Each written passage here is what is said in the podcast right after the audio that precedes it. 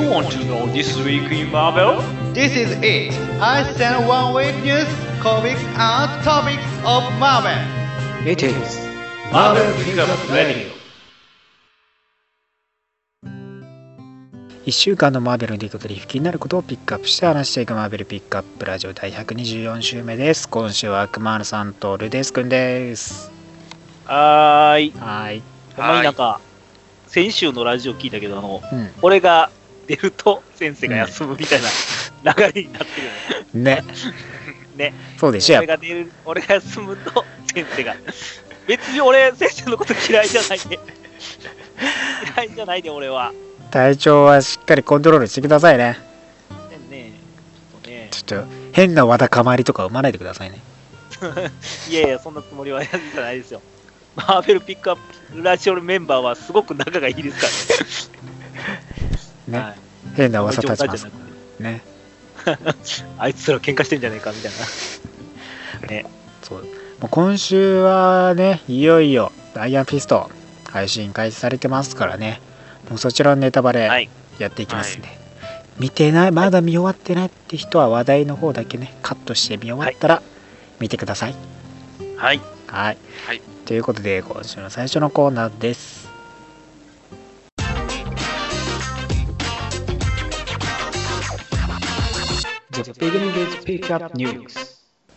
さあまずはですね、えー今週のピックアップニュース、えーマーベルがシークレットエンパイアの隊員シークレットエンパイアブレイブニューワールドを発表しております。はい。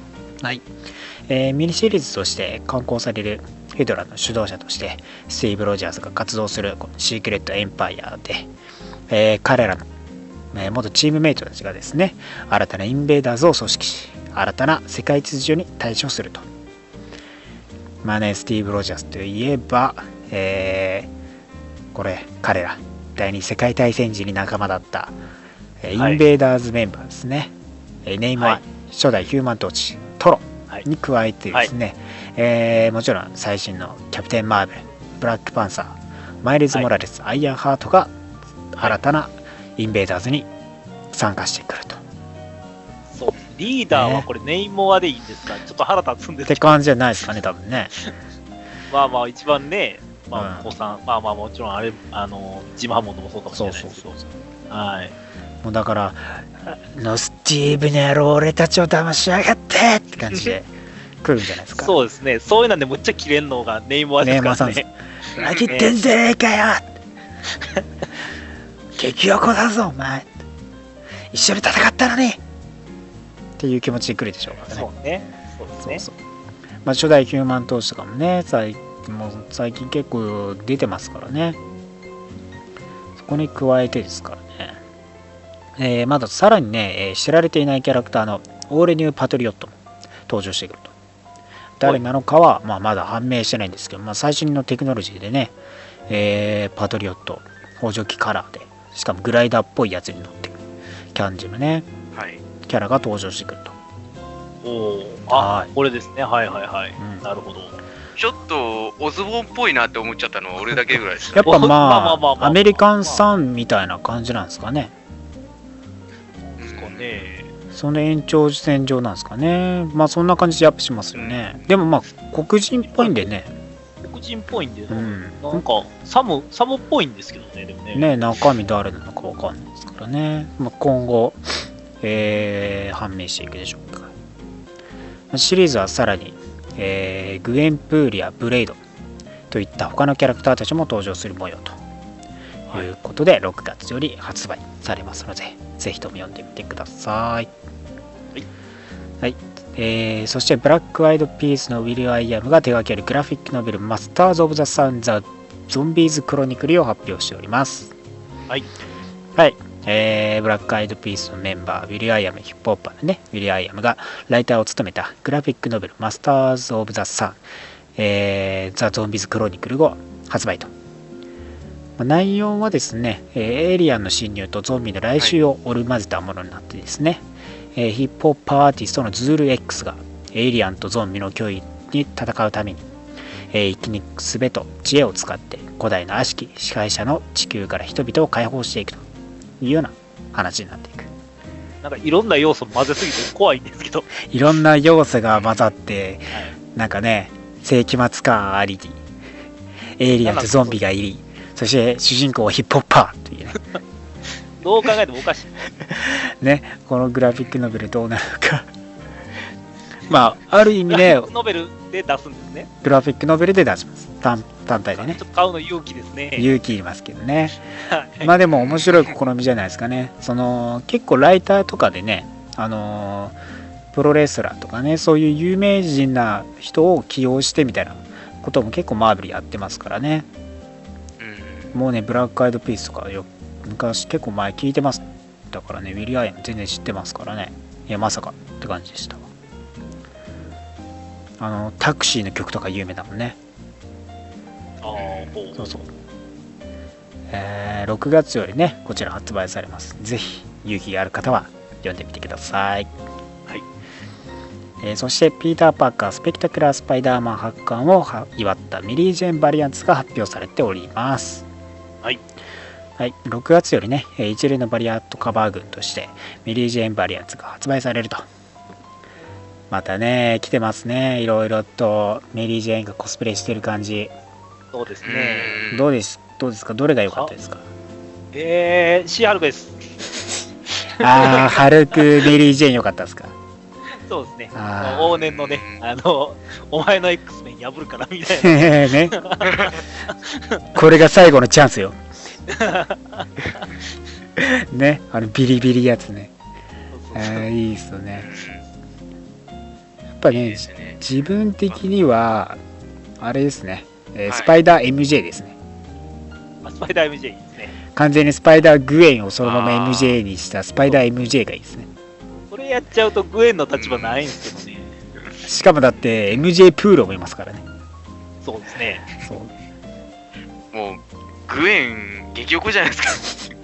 前にね、グエンカバーがありましたんで、それのそうそうそうまあ、MJ バージョンという形にはなるんですけどね。はい。そうですね。自分はあの、ベノムのやつが好きですね。あー、髪ね。えーはい。で、あの、ね、いろんなドクロのそうね、やつを持って、人のドクロの上に立ってるやつね。あれやばいですね。ピやばいですね。ピーターのスパイダーマンのね、ベロベロ、ね、こう好きなんじゃないですかね。うん。これ確かにすごいですね。まあ、またね、こっからもしかしたら、今度 MJ のね、新規キャラクターが来るかもしれないですから。あね。やっぱ MJ スパイダーグエンとか来てますから、やっぱ MJ のね、なんかキャラが来るかもしれないですね。アイアン、アイアン MJ かな。アイアン MJ かな。あ、MJ フィストか。MJ フィスト。MJ フィストかな。MJ ケージ。いろんなキャラのカバーやってますからね、ぜひともこちらね、注目して6月発売ですんで、お買い求めください。はい。えーそして実写関連ですね、スパイダーマンのスピンオフ映画、ベノムの release date が発表されております。はい。はい。えーエクスビエキシビター・リレーションズによってですね、えー新たなソロ映画、ベノムの、えー公開が2018年10月5日にセットされたと報告されております。はい。えーまあ、ね具体的なね、まあ、内容とかはもちろん明かされてなくて、まあ他の映画とも関連は、まあ、する形にはなりそうだという感じはあるんですけど、まあ、具体的な本当に内容が分かんないんで、もうどうなるかはまだ謎と。だから結局のところ何バースかですよね。そうなんですよね。まあでも今やるっていうことはやっぱ、まあ、MCU、マーベルの映画関連にしていくんじゃないのかなって感じありますね。そっちにしてくれるんであれば、また今後としても関わってこれるそうなんです。可能性が出てくる。また希望的にもでかくなるって感じですからね。ね。そうです。はい、さらにですね、えーハリウッドリポーターからですね、えー明かされております。スパイダーマンのスピンオフ映画として、シルバーセーブルとブラックキャットを主人公にした、えーはいススピンオフ映画が公開と。はい。まあ、こちらは、えーリリースデータ、えっとえー映画のね、まあ、決定はしてないんですけど、公開日とかは。まあ一応やるよというような情報だけ。正直ね、正直それに関してはね、僕不安です。まああのソニーのねあのアメスパの時代に、あのベノムとねこのはい。シネスタ6とあと女性のね、キャラクターの映画スピンオフ映画を作るっていう話だったんで、まあ、その延長線上で一応こうベースとしてまあ来てるのかなっていうとところはあるんですけどやっぱここら辺は MCU マーベルのフランチャイズに加えていくんじゃないのかなっていう形ではあるみたいですね。はい。うんまあ、まだスパイダーマンホームカミングはねまだ公開していませんから、そうです。まあまあ、そこからですよね、まねそこ。からねまたその来年に向けてになるんでしょうけど。でも、確かにね、まあ。スパイダーマンっていうコンテンツはすごい大きいコンテンツなので、そうですそこからまたね、あの草分け的にいろいろ増えていくことはすごく望ましいことだと思いますので、おさらにユニバースがでかくなっていきますからね。まあでも来年公開とかになってくるとそろそろいろいろと情報ね決定していかないとって感じですから秘密売りに動いてるんですかね、と思いますね。ね、まあ、今後とも情報を期待してください。はい。はい、そして今月も来ております。マーベル6月のプレビューから分かることです。はい。はい。えーまずね、もちろんシークレットエンパイア本編、えー3号、4号が発売。えータイインものが大量に出てきてますね。えーシークレットエンパイアブレイブニューワールド、えーユナイテッド、えーアップライジング、アンダーグラウンド、えーそして US アベンジャーズ7号、アンキャニィアベンジャーズ24号、シークレットウォーリアーズ3号、マイティキャプテンマーベル6号、オキュパイアベンジャーズ8号、えードクター・ストレンジ22号、キャプテンアメリカ・サム・ウィルソン23号、キャプテンアメリカ・スティーブ・ロジャース18号、オールニュー・ガーディアンズ・ギャラクシー、アニュアル1号、デッドプール32号、アメージング・スパイダーマン29号がタイイン。はい、よく噛まずに言いました。いやめっちゃもうこれ長くなるなと思って早くして。で、ね、もちろんスパイダーマン、えー29号に関してはですね、えー昨日もね、登場したオットーの新たなコスチューム、はいスーペリア・オクトパスが登場。ヒドラと共闘してパーカー・インダストリーズを引きずり下ろす計画を開始といった内容ですね。えー1号ものはですね、ピーター・パーカー、スペクタキュラー・スパイダーマン、ディフェンダーズ・アイスマン、エッジ・オブ・ベノム・バースが刊行されると。えーエッジ・オブ・ベノム・バースはですね、概要的には、えーエッジ・オブ・ベノム・バースはここで始まる。えー2017年の壮大なベノムイベントを始めるシリーズはここから始まる。えー、各々のイシューはベノムバース自体にやってくる主要なベノム化した人物を紹介する。この号ではファシリティから脱脱出しようとする若きミュータントクローン X23 とエイリアン共生体との衝突を描くと。エイリアンと結束することは彼女のすでにある能力を強化し、彼女の逃亡を援助するが、それは彼女の心を変化させ始める。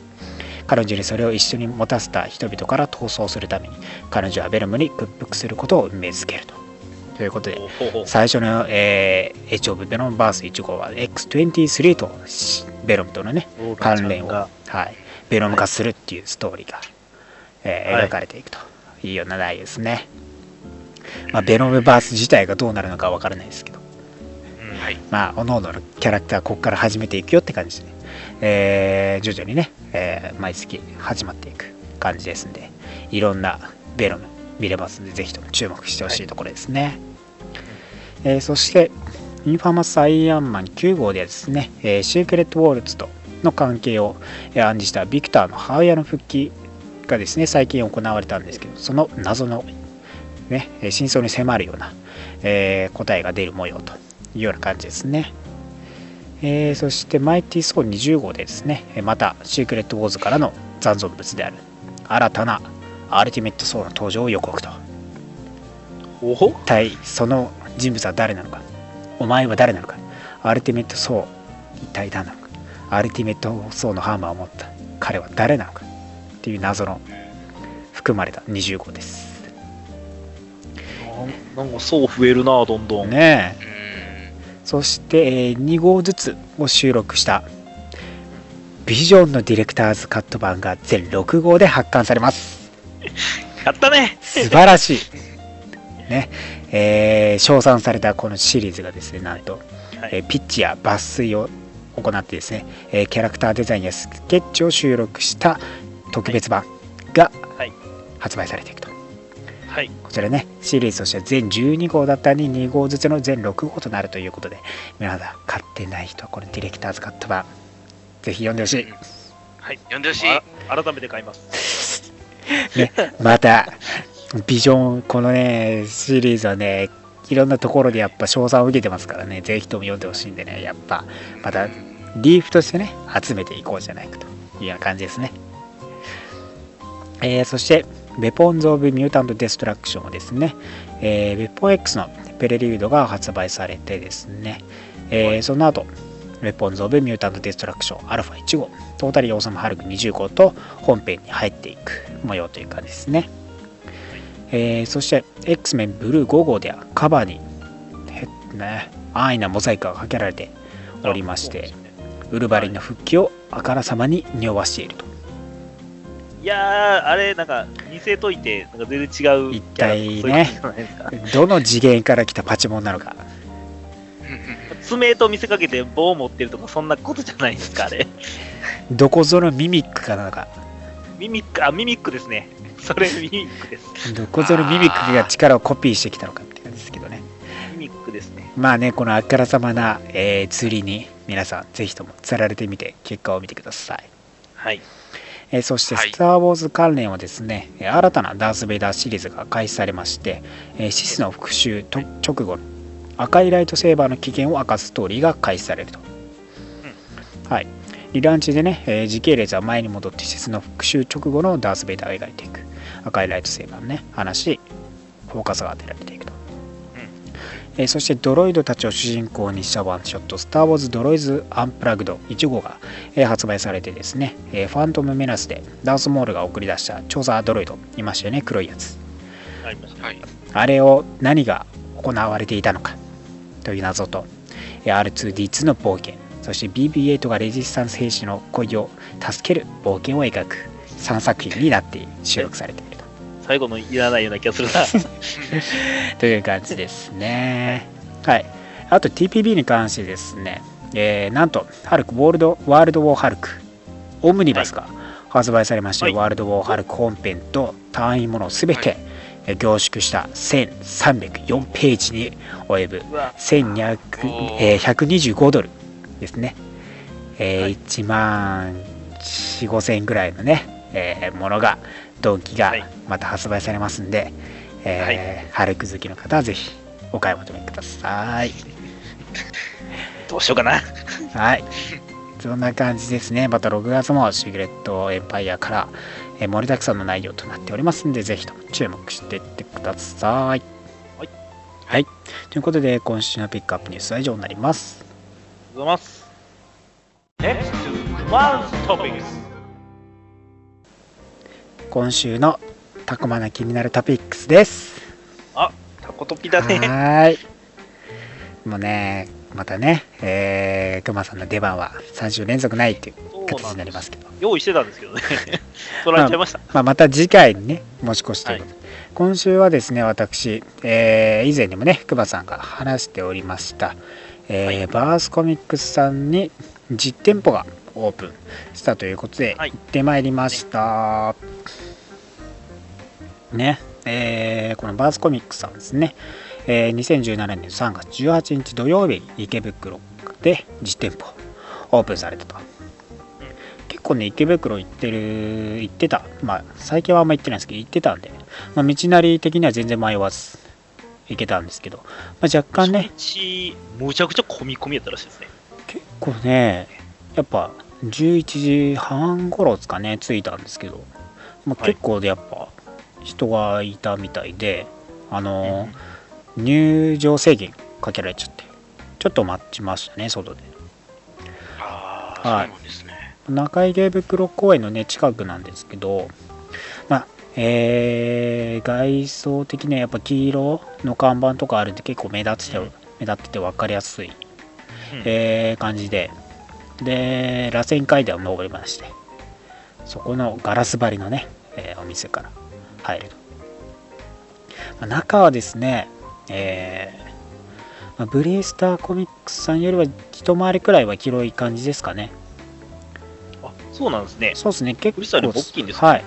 ちょっとね、広くちゃんと設けられてまして割とだからあの正直回りやすかったですかねおーそうなんですね。そうなんですよでお花がねもうたくさんありましたからね。そうですね。はい開店記念。でいろんな、栗ひりね、さんとか。はいいろんな方々の方ワーナーからね方々から来てましたよ本当に。で結構ねあのコミックス自体を、まあ各種類ラリーフ、えー TPB 翻訳本って結構区分けされててまあ分かりやすいと。まあ確かに量的には、まあ、そんなにまあ多くは、まあ、正直ないですけど、まあブリスターさんと本当同じぐらいなのかなっていう。それより大量にあるっていうよりかはまあじゃまあ大体同等ぐらいですかね。なんでまあ本当金まあ本当編み込みショップとしては全然充実したラインナップっていう感じですね。で、そうですねでまあ DV に関してはやっぱお店がねまだできたばかりなのでね過去の作品とかが、はい、あのないので、まあ、本当に新刊っていうところしか、まあ、取り扱いはできてないんですけど、まあえー棚にね、えー並べられて見やすくされているという感じですね。ね入その開店オープン記念でいろいろね買ったらついてきたんですよ。特典がね、そうなんですよあったみ。たいですね。ね、スパイダー・グエンの翻訳も出たじゃないですか。あれと、はいあと、はいちょうどデス・オブ・エックスの TPB があったんで、はい。はい、そっち両方買ったんですけど、ねえっとね、缶バッジと、えチロルチョコ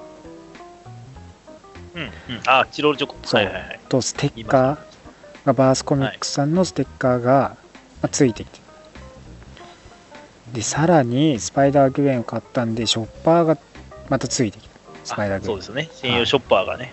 えーしかもさらにスコッティ・ヤングのステッカーもついてきた、そうですね。スパイダーグエいっンっぱいですね。はい。ていうぐらいめっちゃついてきたんですよ、すごいですよしかもポイントカードもね発行されてあポイントカードあるんですね。はいそうなんですよ。えっと3えっと3%だったかな。そのそうです。3%とかでポイントがついてくる。っていう感じでそうですね。加算されて。でカードにねそうレシート通すだけでいいんで。ポイントがどんどん溜まっていく感じですね。多分軽減とかはないんじゃないですかね。たまったポイントは、1ポイントご自1円として。はいはい。使えると。はい。感じですね。まあ黄色の部分で本当に目立ってねあの袋とかも真っ黄色ですからね。そうですね。バースコミックさん結構いろんなとことつながってるみたいなんで、そうですね。ね、結いろ構、んな方からねね来てましたよ。はい。ほんで、結構ね、その、なんでしょう、いろんなそういう特典なりっていうことができるショップさんなので、うん今後もね期待っていうところですかね。うんですよね、まあ、今後もねなんかイベントごとそれこそ5月のフリーコミックブックデーとかも、まあ、行われるあやるんですね。はいみたいなのでこちらもねぜひそうですね。お近くにられた方は寄ってね、はいコミックスを手に取っていただければと思います。うん。はーいまたね東側と西側でねあ、そうですね。されておりますから、はい、山手線でもやっていただいて。はい。ねこれからもアメコミショップがねこうやってできていくのは嬉しいことですから、ぜひともご利用していただければと思います。はい。はい、みんな情報ありがとうございました。はい、Next to Comics. さあ今週のリーグレビューです。まあ今週はね正直あのビッグタイトルというか、まあ、クロスオーバータイトルが、えー今ね落ち着いておりますので、はい。はい、まあないかなと思いきやそうでもない。そうなんですようなん。かね、重要な部分がいろいろ動いてるんですよね、やっぱりね。重要なものがね結構ありますからそこら辺紹介はい。していきたいと思います。えーまずはこの、えーシリーズ開始されております。アイアンフィスト1号ですね。はい。はい。来まあアイアンと並行して始めると。来ましたね。えーネットフリック始まり、そしてシリコミックのシリーズも開始というところで、えーダニーさん活躍しているんですけども、ダニーさんね、若干やさぐれた感じになってましてね、はい。もうストリートファイトっていう感じですかね。もうね、戦って、各地飛んで戦ってるわけですよ。ファイトマネーを荒稼ぎしてる。感じなんですよ。なぜ彼はこんないろんなところでね、その、はいストリートファイトしてるのかっていうとですね、はいまあ、彼、やっぱアイアンフィストとしての力が失われているんですよね。うんで、拳にね、力をためても炎が出ずっていうところで、彼はどうにか戦いを通じてそれを復活させようと、まあ、しているという感じなんですよね。でそれにおいて今回ね、えーいよいよっていうところなんですけどね中国人のお人出てきてますねはいえー長身さんですか？超、超、えっ、ー、とね、どこやったかな。えー、長身ですね。はい。ねでルイシーに行きたいと。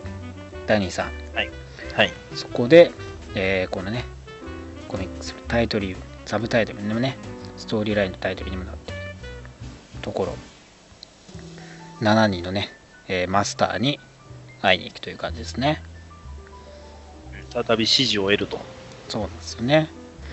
えーここのね話としてやっぱ復活自分の力をねどうにかまあアイアンフィストとしての力を復活させるためのね、えー話というとところで The Trial of Seven Masters と七人のマスターたちと戦っていくような感じですよね。っていう話になって。かなり荒れてますもんね。荒れてますから。ほんとストリート系ボッコボコにして、あーあーっていろんなところで戦ってるんですけどまさかウイスキーボトルで飲むっていうのもね。そ うねえ。ちょっとね力を失ってからほんとやさぐれちゃってますからね。ですね。ねえ。ほんとねお金バーンってしてねもうね金ばっかり貯まりやがってって感じなんでしょうね。力が戻んないのにっていう感じでしょうね。まあねどんな格闘家格闘マスターたちと戦いになっていくのかこのアイアンフィスト。ね、えー前のシリーズから続いていくストーリーになってます。のでぜひとも注目してください。この中にシャンチーはいるのか？シャンチー出てきたら面白いです。けどねお前来るんかいって感じはありますよね。さあそして続いてキャプテンアメリカスティーブ・ロジャース。14号ですね。はい。えースティーブン、えー第二次世界大戦時1944年のスティーブンですけども、えーまあ、ヒドラね自分の家族を殺したということを知らず、えーねなんかいい雰囲気に持っていこうとするねヒドラのエリサが登場してきたとはい。まあ現在でもこのエリサさん実は生きてましてね、えーある人物たちをスカウトしていると、はい。えー最初に訪れたのはね、えー人手だらけのねはい。やつハイブですねはい。人手はが集まり、ハイブが形成されると。が形成されると気持ち悪いですよね。ほんとねこのね。はい。ほん。とねこの描写ねやばいんですよね。ねむちゃくちゃあれですからね、タスクマスターに寄られてますから、そうそうね。そうそう。ブラックアンとタスクマスターとかめっちゃくっついちゃってうわーって感じになってますからね。本当に。まあこのねオファーに来たって言ったところでね各々のキャラクターに対してね。えオファーの。名目。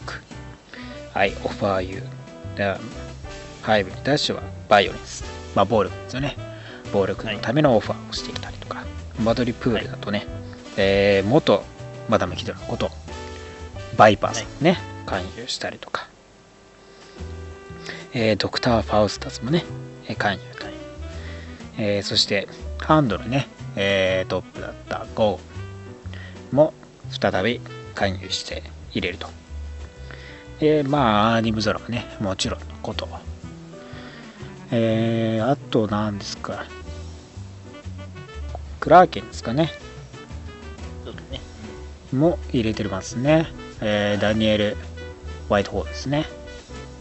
はい。で、いよいよね、7人集めた会議、はい。会議しますよ、つってねこれいいっ。すね。俺、この机欲しいんですけど。ね、ヒドラムね。このね、机プラス一つの席、誰がやってくるのかですね。はい。というところですよと。で、過去においてはですね、まあ、スティーブはね、えーこの、えーエリサに対するね、えー話があって、まあ、非難してると思いきや、なんかこのエリサ、こうね、パワー、なんかタコ足パワーを持ってるんですね。タコ足エネルギー体をね、持ってて、顔もね、かなり変、変わってて、凶悪な顔してるんですね。エイリアンっぽいですね。ね、感じの、どなんつうか、チタウリっぽい感じなんですかね。そうですね。なんかそんな感じの顔してますもんね、のパワーを得てるから多分ね今でも生きてるんだろうと。っていうところでですね、えーキャプテン・マーベルがスティーブ・ロジャースと呼んでですね、えー地球に敷かれたシールドテストを行うと。まあね、この耐久テストとしてですね、まあ、パワー、ビーム系、超パワー系のね、はい人物たちを呼んで、まあ、J ポスター・ソー、ブルーマル、えースね、スターブランダーとハイペリオンですね。スターブランド、いてたんですね。まあ、スターブランドはまだ生きてますよね。生きてたというか、なんかあの、だいぶとコミックスから見てなかったので、それはだって、ナイトマスクとのやつは、まだ死んだわけじゃないですから、それはいるでしょうね。そこら辺にいるでしょいや、あれ休館になったのすごく悲しくて、はい。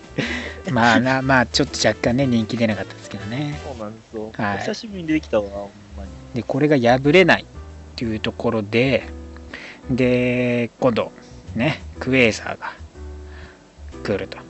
新人のね、クエーサーさんが来て、えー破ってほしいなとね、スティーブ的には、シールド破壊してくれないと困るなっていったところもあったりしてるんですけども、やっぱ、壊れない。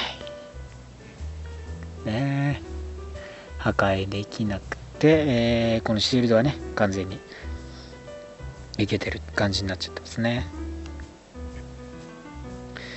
な防衛システムになってしまってるわけですよね。ですね。でいよいよね、えースティーブはレッドハルクねはい。倒す方向になっていくと。宿敵とのある意味決着をつけなければならない。状況になっているという感じになってますね。ここからまた、えーレッドスカルトの戦いそしてシークレットエンパイアね方につながっていきます。のでぜひともチェックしてくださいはい。はい。えーそして、えーいよいよ完結を迎えます。淡路荘5号ですね。はい。はい、ミニシリーズとして始まりましたこの淡路荘5号でですね、いよいよ終わりを迎えるわけですけども、このね、えーカバー、サノスさん登場してますね。えーオーディンソンとは戦いません。はい。えーカバねカバサギですこ。れ、はい、カバサギです。100%のカバサギでございます。はい。えーじゃあはい、何が。ね、何が起きたのかと。まあ、安心さんがね、えー見てる中で、いよいよ操作、手に取ったアルティメットソードね、ムジョルニア。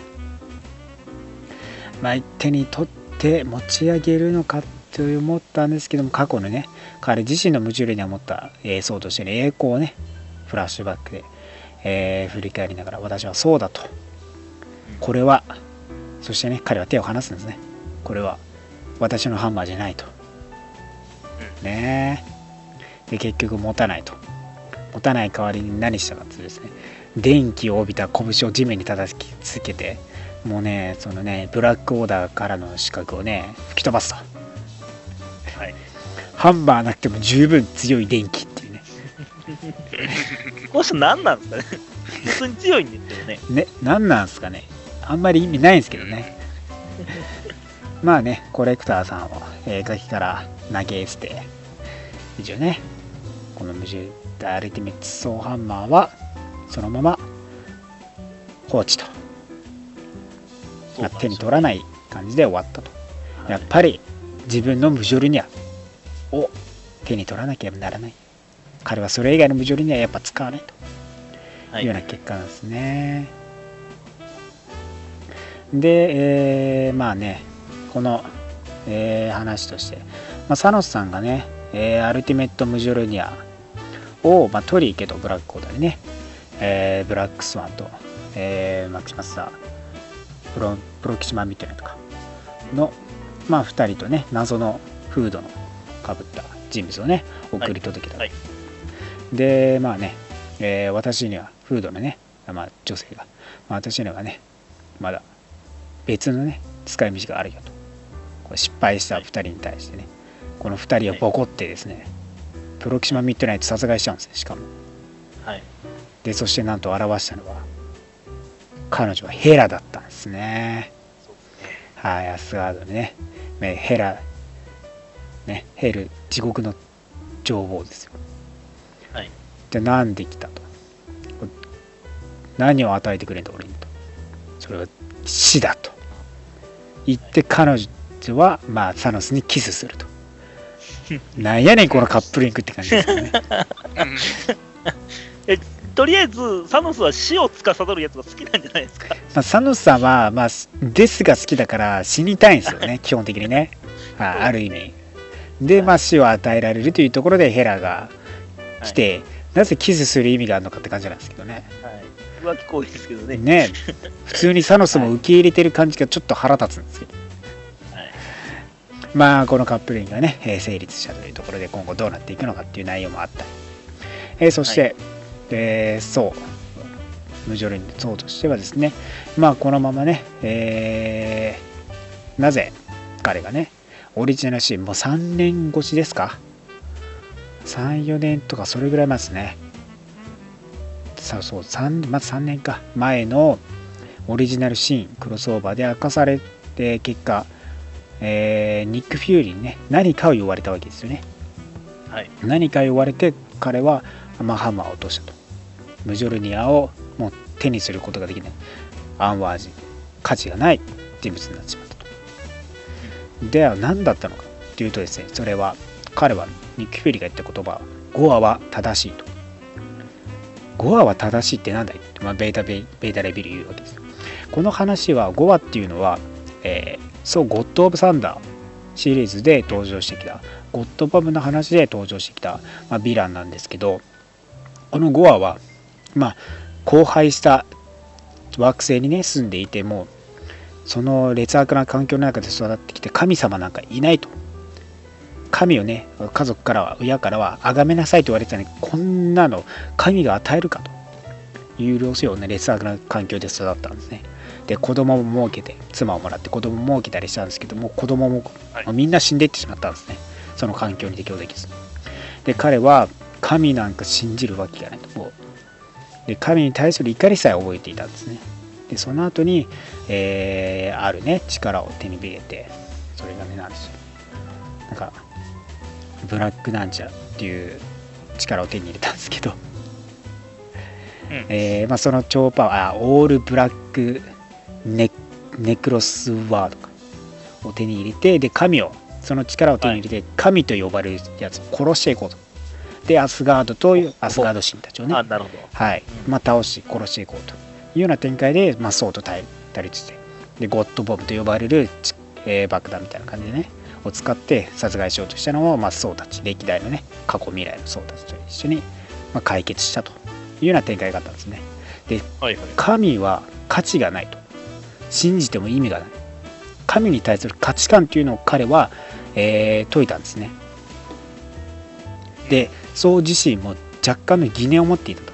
神に相応しくないんじゃない。神とはもうそんな絶対的存在じゃないんじゃないかと。でゴアもそうに対して、えー君はその価値がないからこそそこまで頑張って価値を見出しているんじゃないかそこまで戦っているが神としての価値を見出しているためじゃないかっていったところをね、まあ、解かれたりしていて、まあ、若干のなんつうんですかね神っていうところに疑いを、まあ、持ってしまっていたわけですよね。その価値があるのかと。それこそね。神とは何なの？はい、でそこでニック・フューリーがゴアは正しいと言われてで自分が価値がないアンワージーと。いうところになってしまってムジュルニアを持ち上げることができなくなってしまう。メンタル弱すぎませんか？メンタル弱すぎませんか？それ。まあでもまあそそこはね、でもですよ。今までの展開層に対する展開を見てきたら若干アスガード新神ってなんだろう？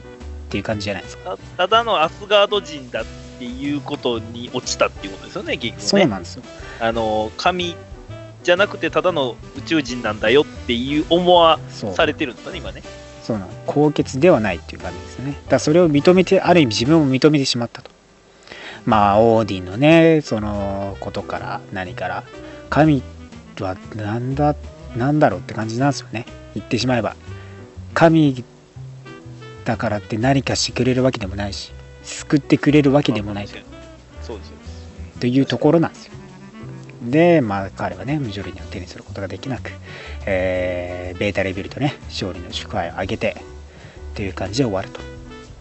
そしてエピローグとして何者かがこのアルティメットソーのハンマームジョルニアをはい。取り上げる、はい新たなじゃないんですよね、これはね。はい、新たなアルティメットソーが登場してくるというところで、またマイティーソー20号につながっていく。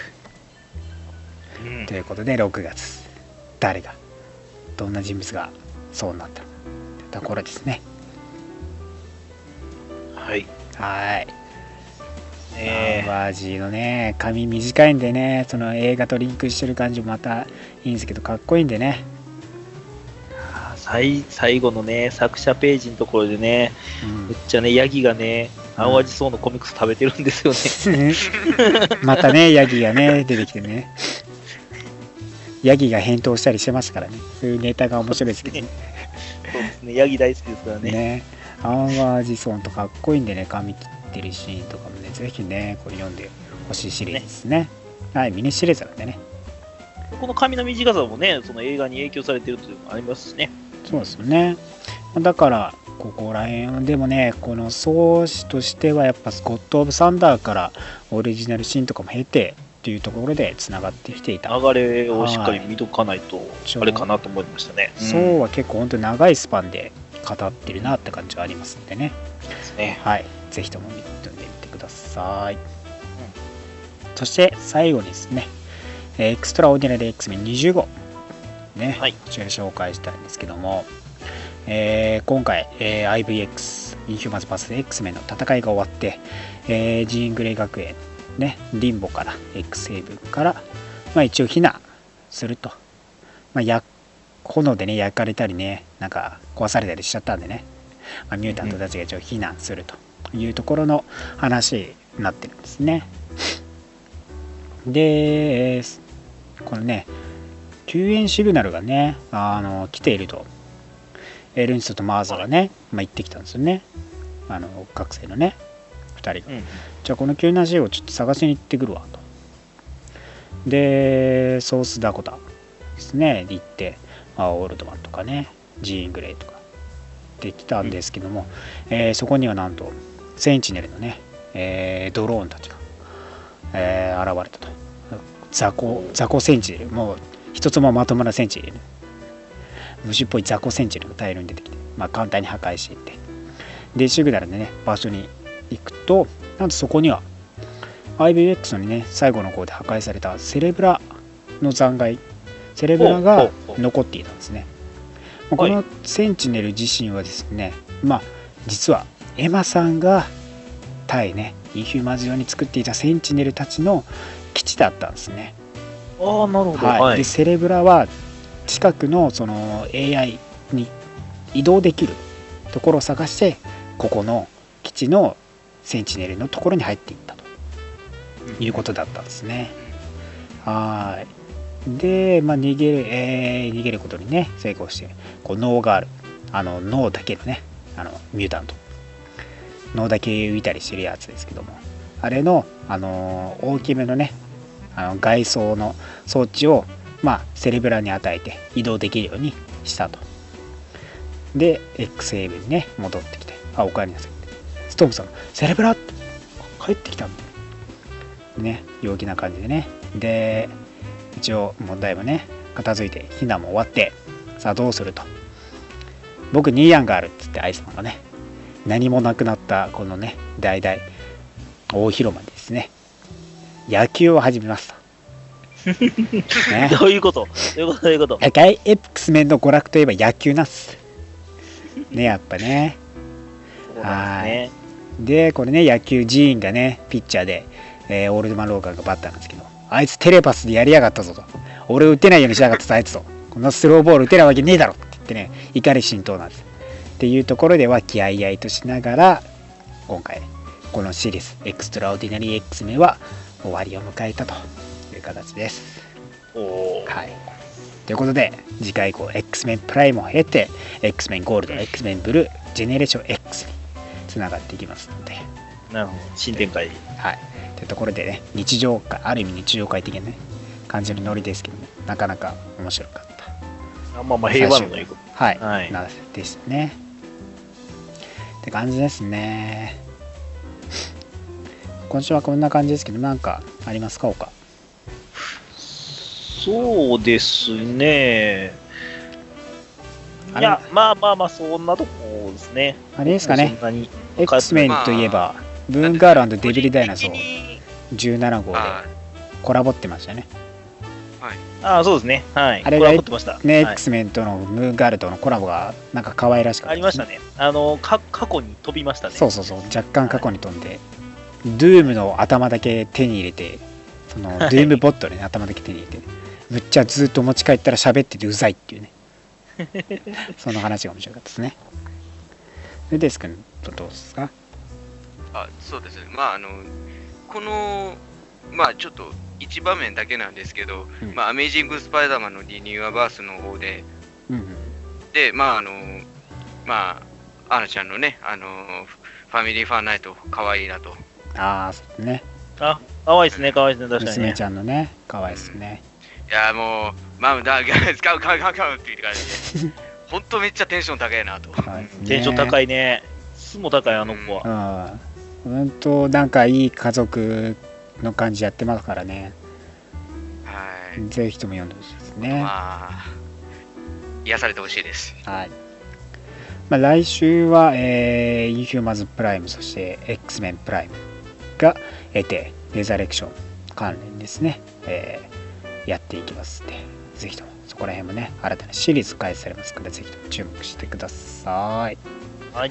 はい。はいということで、今週のリーグレビューは以上になります。ありがとうございます。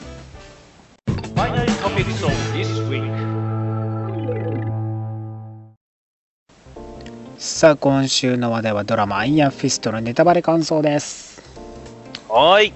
はい。ここからはね、まだ見てないという方は、ぜひともね、えー、そっ閉じしてください。ルデス君も最後まで見てへんやったら、ちょっとあれで危なかったら言ってな。大丈夫です。大丈夫？最後まで頑張ります。ね。いやー、ネットフリックスシリーズ、アイアンフィスト配信されてもう3日で、4日かな？はい。で見終わりましたけど。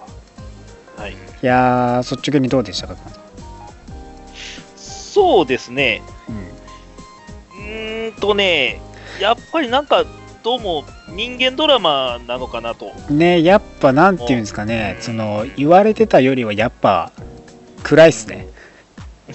やっぱそのネトフリシリーズのあの空気感のままって感じはやっぱありますよね、うん。うん、ダニーが幼いんですよ、すごい。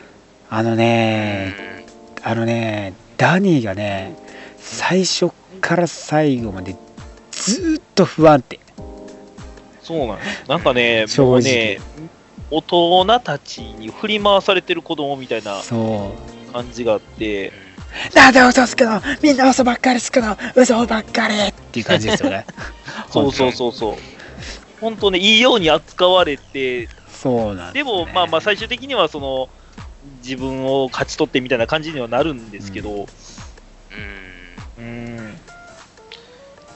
ただ、その、ダニーのもっと強いところは確かに見たかった。そうねもうちょっとだから強いだなんだアライアンフィストを見たいですよねねまあ、ねそこら辺は本当になんでしょうね、シーズン2ですとか、あのディフェンダーズで期待してくれって話なんでしょうね。ね。まあだからまだ本当に多分思うところはまだアイアンフィスト、彼片手だけじゃないですか光ってそうですうね。ん多分まだ不完全なんだと思うんですよ。うんそれはやっぱ精神ねそう精神的にも不完全な部分があるからって言ったところでまだ片手なのかなと思うんですよね。うんだから劇中でもなんか修行が終わってない的なことを言ってまだ中途半端みたいなね風な感じありましたもんね。称号は得たけど終わってないんでしょうね、多分ね。だからまだそこから完全体に向けてっていうのもまああるんじゃないのかなと思いますけどね。あそうですねう。ん、ねえしてもやっぱ出だしからねはい、完全にやっぱ変人扱いですよ。不老者が来たみたいな感じありますよ。でもまあ、あでもね話でね、あうんの、あんな格好で、あの、いや、僕、ダニーって言われてもさ、そうだよりゃ、そうだよ。誰がそれを信じるんだよって感じです。完全な不老者ですからね。ね。で信じてもらえなくてなんで誰も信じてくれないのもうね、本そりゃ当、そうなるけど公園でね、あの、ホームレスのおじさんとね、話してる時にね、ちょっと、あの、ふてくされてるようなね、感じで、ね iPod 聞いたりとかね。っとし信じかせか、うん、信じさせ方があったような気がするんですよね。ねうんそれはいきなり言ってもね本当そこら辺がね、うん。ダニーのちょっと幼いとこやなってすごい感じました。だからね、そう、初めウォードに銃を向けられるんですよね。そうそうそのはい。うん、車の中で、車に乗り込んで、うんでウォードと二人車の中でうん。話してて、でウォードに銃を向けられるんですけど、それをうん。取る、銃を取って、自分も向けちゃうんですよね。そうね。うん。そしたら、信頼得れないじゃないですか、どう考えても。うん。そうね。どうだ？嫌な感じだろって。俺の気持ちが分かってかあれはいいあれはやっちゃったなとか思いつつ、ね。あれはもうマジで切れた衣でしたね。いやあれはね切れすぎってかいかれいかれてんじゃねえかって言われた後そうかもしれない。俺はイかれてるやつかもしれないっつって車ブーンってしちゃったのにマジでやばいやつだと思った。あれは普通にマジでやばいやつだった、あそこがダメ。うん、うん。なんだろうね、本当にそういう意味では、あの感情移入できるかどうかってところでは難しいまあ、ちょっとところでは、感情移入とは違うのかなって感じはありますね。あねなんかだからあれはなんか幼い子供を見守る立場になっちゃってますよね。見る側としてあ、はね。そうですね、まあ、親の感覚でね、うん。そうもうちょっとうまい手が。それに対してはい、それに対して、ミーちゃん向けのドロドロ具合。うんいやね確かにみーちゃん向けすごいドロッドロでしたからね。あれはなんすかねジョイはまだいいんですけどウォードのくずっぷり序盤際立ってたのに 後半につれてすごいかわいそうな人になってましたからね。そうなんですなんかいこれもう別の人とも言ってましたけどね、ウォードって名の付くやつは、なんでこうもクズなのかと。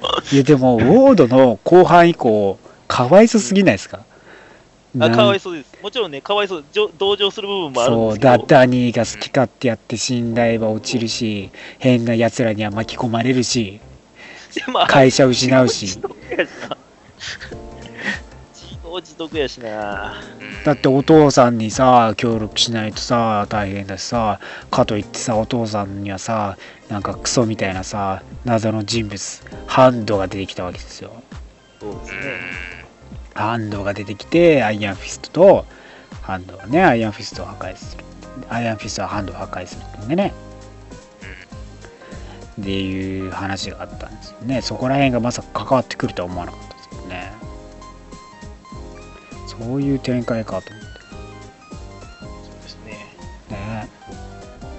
にしてもかわいそうだったな。一般人税って一番かわいそうだったかあまり。薬漬けになるわ 薬手出しちゃいましたからね。そりゃそうなるよ痛み止め飲みまくっちゃうねうんあんなちょっと変なお父さんに言い寄られてさやらされてあとは、また出てきました、あの一般人代表、クレアテンプルさん。ああクレアさんねですねはい。クヤさんやっぱねこのディフェンダーズメンバーをつなぐ重要な人物ですからねそうですね。はい。ねやっぱり出てきて、がっつり関わってましたね。ね今回もがっつり関わってたからやっぱほっとけないですね。そういう人を見そうてるとね。ですね。もう、お母さん気質というか、ね頼られたらほっとけない。協力して、でもいや今回戦いましたから。戦いましたね。爪爪のあの武器つけて戦いました お前戦えるんかいじゃじゃって。カンカン。素人みたいな戦い方しました。やってました前が怪我したら誰が助けんねんみたいな。話ですこれにも可愛らしかったですねなんかね。そうですね。うん。力、力道場。のね、そうそう。力道場の。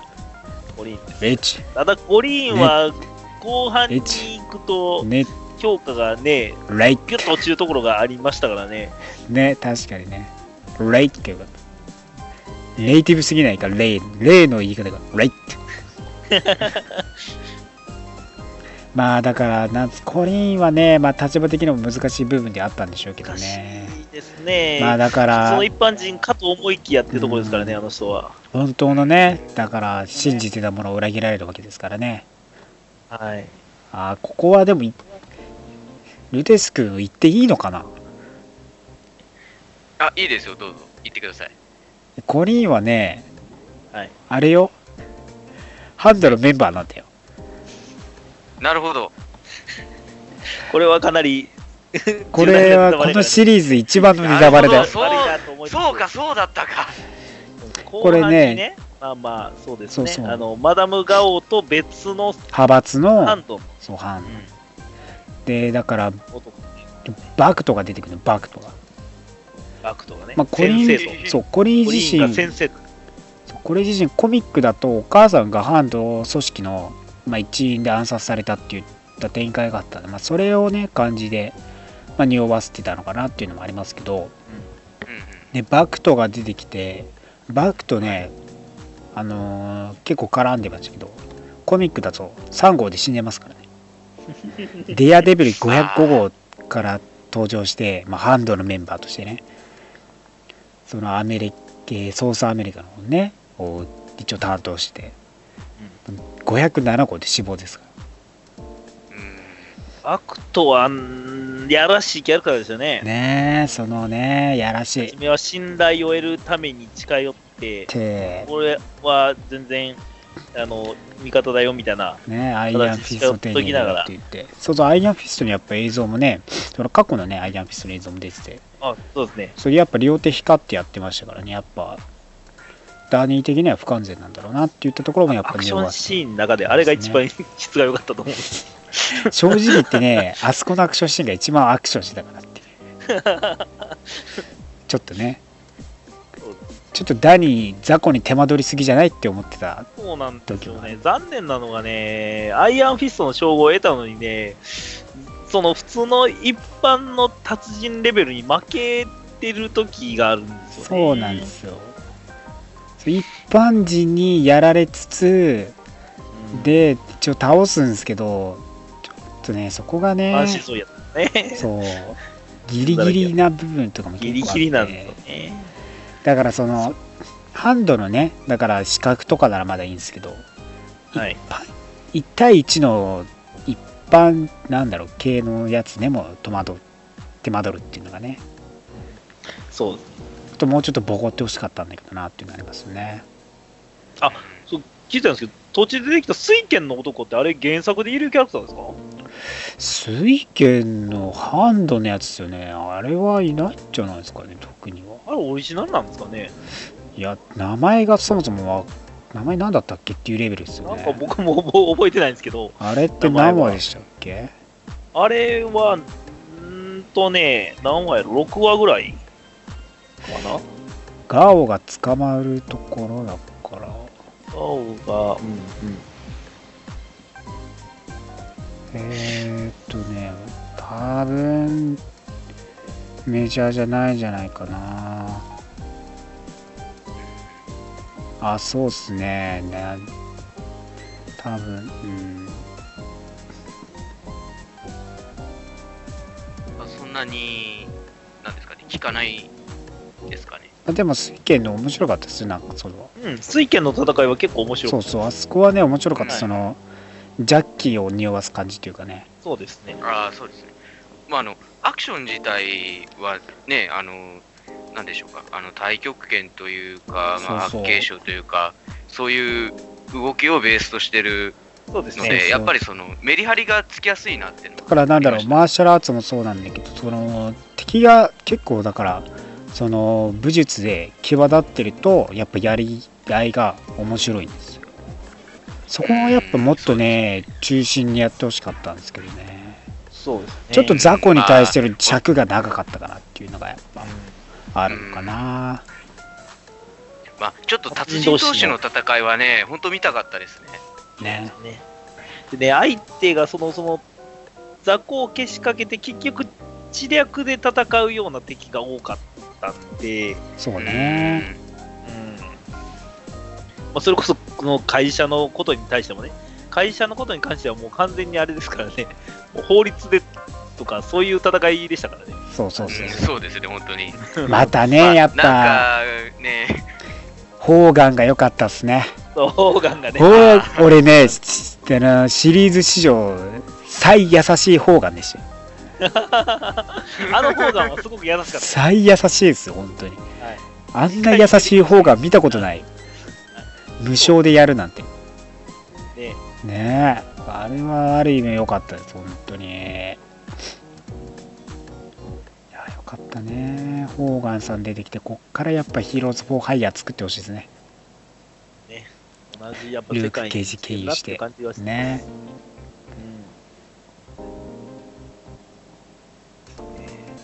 やっぱあとはえーダボスかな。うんあ、ダボスですね。クンルンから来たダボスさん。ダボスさん知ってますか？誰か。わかんないです。ダボスさんはスティール・サーペントですよ。あのそうなんでレイ・クンの最初の息子。アイアンフィストになるはずだった。なるはずだった、えーなる予定で鍛えられていた人物でなれなかったっていうんでアイ嫉妬で動いてるそうアイアンフィスストの格好をパチモンフィストで格好して、まあアイアンフィストに戦い挑んでくると。だから胸のラウシャロもその翼がないラウシャはい。ロを描いていると、ああ、いうとそうなんだ。ハンドの書いてたやつがそんな感じでしたね。そそうなんです。それが描かれてる。うん。でだからスティール・サーペントとしてはい。やっぱね今後出てくるんじゃないかと。ジョイと共謀して。紫フィストと紫フィストか緑フィストかわかんないです。けど昔はねあのアイアンフィスト1号で登場した時は緑だったんですけどね。その後は紫メインになってるんですけど。アイアンフィストね1975年最初のアイアンフィストタイトル号で登場してきたジェームスさん。はい。はい。そこですね。まあ、他人、よそから来たやつに取られたって言ったところでやっぱね、怒り浸透ですかやっぱね、一緒に修行してるやつは裏切るんですよね。ら。ねえ、結局ね。MCU あるあるみたいな感じですけどね。ね一緒に修行してると裏切るんですよね。ねえ。ま た、また、確かにでも、ここら辺がね、どうかかってくるのかですね。まあ、ハンドも未だ健在で、マダム・ガオがハンドメンバーだったとかね。そうですね。マダム・ガオはどうやって死ぬんですか？あれは何ですか？超パワーですか？吹き飛ばしてましたよ。あれ何なんですか？ねサイコキネシスあいつもだから結局、まあ、ハロルドと同じような感じで首切らんと死なない。多分そうじゃないですかね。燃やしたは燃やさないとダメなんじゃないですかね。であと、まあ、バクトもは合いそうだな、そういう意味では。そうそうそう。バクトも結局の死体が見つからなかったんで、あれも結そのまままあ復活させようとしたら、まあ、すぐ復活できますからね。そうですね、ハロルドと同じかっていう形。ねえだからハロルドもね、やっと死んだ感じありますからね。そうですね。狂っていや、ハロルドのサイコパス感良かったですねいやー、ハロルドよかったわ。ハロルドはね、あのね、MVP ですよ、ぶっちゃけ。はい。あのね、今回アイアンフィストシリーズの MVP アクターですよ。はい。ハロルドは本当に徐々にね、こいつ、なんかおかしいなってなってくるところですね。狂ってきとる本当すごいデビッド本当 デビッド・ウェナムも本当すごいわすごいですね。ねすごいです。途中記憶なくなることが面白かったですけどね。そうそうそうそう ファラビアすごいわ。うん。そうですよ。あまさかね。水だーっつって。まさか浮き上がってくるとは思わなかったですよね。ねポチャってね。めっちゃ怖かった。あれあれはあれで、ああ、終わったわと思ったんですけど、ね。あいつのストーリーはもう終わったんやと思ったんですけど、ねあウォード死んだわと思ったらウォード生かされるね。生かされて、ごめんねごめんねっつって、まあ、ウォードもコミック的にはねあのーこのハロルドのね弟なんですけどね。うん。あそうですよね。そうそうその設定がね変えられて息子としてきてでジョイのねお兄になってたりねしてましたからね。そこら辺もだから関係性も面白かったですけどね。みーちゃん向けは。案の定ハラルドがね。やっぱやつのせいで。ダニー家ね犠牲になったと。かわいそうに。ね。やっぱ一番は先般はラオシャオじゃないですかね。ラオシャオは、どういや、先週のもうそうラジオで聞きましたけど、ラオシャオがどう出てくるのかっていう論争してましたね。先般ですやっぱ。やっぱまあ、まあ、あの、本当出ないんじゃないのかっていう予想を、タコもしてたけど、ああの当たりましたね。あのー本当に目だけでしたね 目だけ出ましたね。やっぱちょっとねファンタジー感が強すぎるから出しちゃうとねね、やっぱりね。ちょっとそのネットフリのその暗いストリートなね感じがちょっと崩れるし、まあ、CG も高くつくから、まあ、ちょっとね明確に描いちゃうとあれなのかなっていうのはありますからねあとはレイ君出てきてほしかったんです。レイ君ちょろっとフラッシュバックで出てきたって言ってたからあね、フラッシュバックか。フラッシュバック出たか。あれ？あれしか出てこないですからねそうじゃない。その決闘のところですよねハンドとあそこでレイ君がずーっとぼやいてて独り言で「ミストルっていうのか」みたいなこと言ってて助けられた方はやばいこいつと思いますけどね やばいやつに助けられたわあ、そっかそっか、そうやわ、そうやわ。なんか内なる声みたいな感じで出てくるんですよね。そうそうそうそうそう。そうねもう色気にやられちゃってますからねあるね。そうですね。色気で毒針刺されまくってねボロボロになりそう。だあそこら辺もね確かにだからその武闘派のとの戦いやっぱ良かったですけどね。色気にやられちゃうのはやっぱどうかと思いましたけどね。修行してきてね、ね。あったんですよ。ダニーもね、そのね、低層の誓いも立ててるわけですよ。で恋愛はしないと そう。やっぱねその童貞卒業を明確にこう 生々しく描いてるのが私はどうかと思います。よ ちょっとちょっとあれね。あの卒業シーンをちょっと生々しくコールインとね描いたのちょっとどうなのかなって感じありましたけど。あ日本じゃ絶対やらへんやり方ですけどね、あれはね。ねうんだっていや、まあ、持っとくべきじゃなかったかかなと僕は。確認すんだよって思いましたけどね。いいの？いいの？そうその最後のねそう最後の確認するだよと思いましたけどね。どこで臭さが出てますからね、そこに。ちょっとね。なんなんとも言えないねあの感じね。はい。いやあそこを描くかと思いましたけど。まあ良かったんじゃないですかね。コーリーエンともね結ばれて。はい。で、まあ、最終的にね、うん訓練に帰ろうとするわけですけどね。あれ？ってなりましたからねなりましたね。結局結局消化不良消化不良。結局消化不良あどうなったんですか？結局扉は閉ざされ、たのか訓な練どうなってるのかどうかわからないと。いやでも本当にどうなったのか分かんないしわかんない。中がどういう状況なのか分かんないんでねザ・ハンドに、あまあまあ闇の手ですよ。闇の手 闇の手手。あの今回の一番のやっぱ日本語は「えの中野買わず高尾しやず」でしょうね。それですね。やっぱこうそれですね。このさこのアイアンフィストでの日本語賞は犬の数高じらずです。最初あってやつだったからそう字幕が出ないでボソボソ言ってるあって思っちゃったからガオが言った。だからそうですね。たびたびたびたびありますけどやっぱそこは抑えておかないと。ねえ劇場でもこの前あれですからね。日本語言ってましたからね。あ言ってましたね。あ、もう面白かった。ここは何ですかって言ってましたからね。ややっぱこんにちはこんにちはになるからね。そう、こんにちは。ここは何ですか日本語をでも一個だけやっぱ日本語を言った時に聞き取れないのが字幕がやっぱ流れた時がありましたから。ああ、そうですね。そう。あれはやっぱり俺も聞き取れなかった。ね。いやーいやそうだから今後またディフェンダーズにねはい。なっていくと。そうですね。だから、ダニーには、まあ、ディフェンダーズに参加するときには、ちょっと精神的、プラス身体的にも成長を遂げた姿で、このアベンジャーズしていただけると。ねアベンジャーズとは反対にラストディフェンダーとしてね登場してきて、だってアイアンマンとねそのデアデビルのね話数とタイミングとこの流れとねキャプテンアメリカとのねファーストディアベンジャーとこうラストディフェンダーとしてのアイアンフィストっていったところで、はい。リンクさせてますからねはい。そして集大成のディフェンダーズうんというところで一体どうなることやらはい。